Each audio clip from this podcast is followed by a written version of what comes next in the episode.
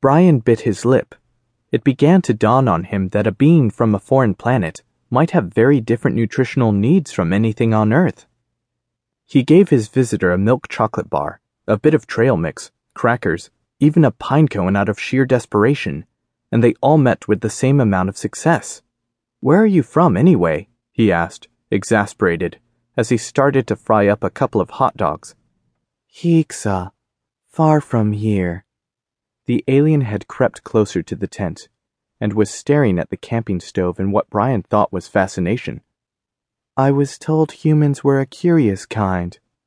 Yeah, I guess we are. My, my guide failed, and the ship crashed. I will signal for help, but I need to eat. Well, I'll try to get you fed. Here. Brian speared one of the hot dogs on a fork and handed it to the alien. Its fingers brushed his as it took the utensil, and they were cool to the touch and delicate, like extremely pliable ivory chopsticks. It sniffed at the hot dog while Brian turned off his stove and, after careful consideration, took a small bite from one end. Any good? No. The alien handed back the fork. Oh. Brian put it back in the frying pan and sat back on the ground with his knees up and slightly apart. I don't have anything else. No more food, I'm sorry. The alien gave him a long look then, and it was such an intense stare that Brian felt the hairs on the back of his neck stand on end. You don't eat people, do you?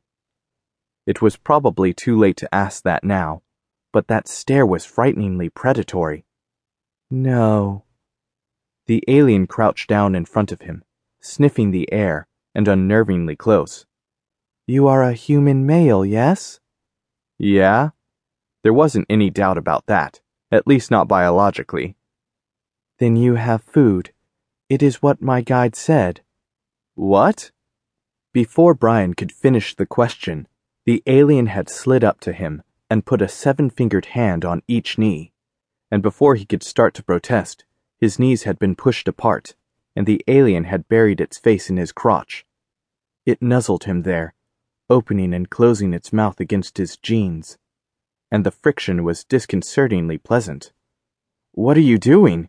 he demanded, feeling his heart start to race in spite of himself. Getting food. Please help.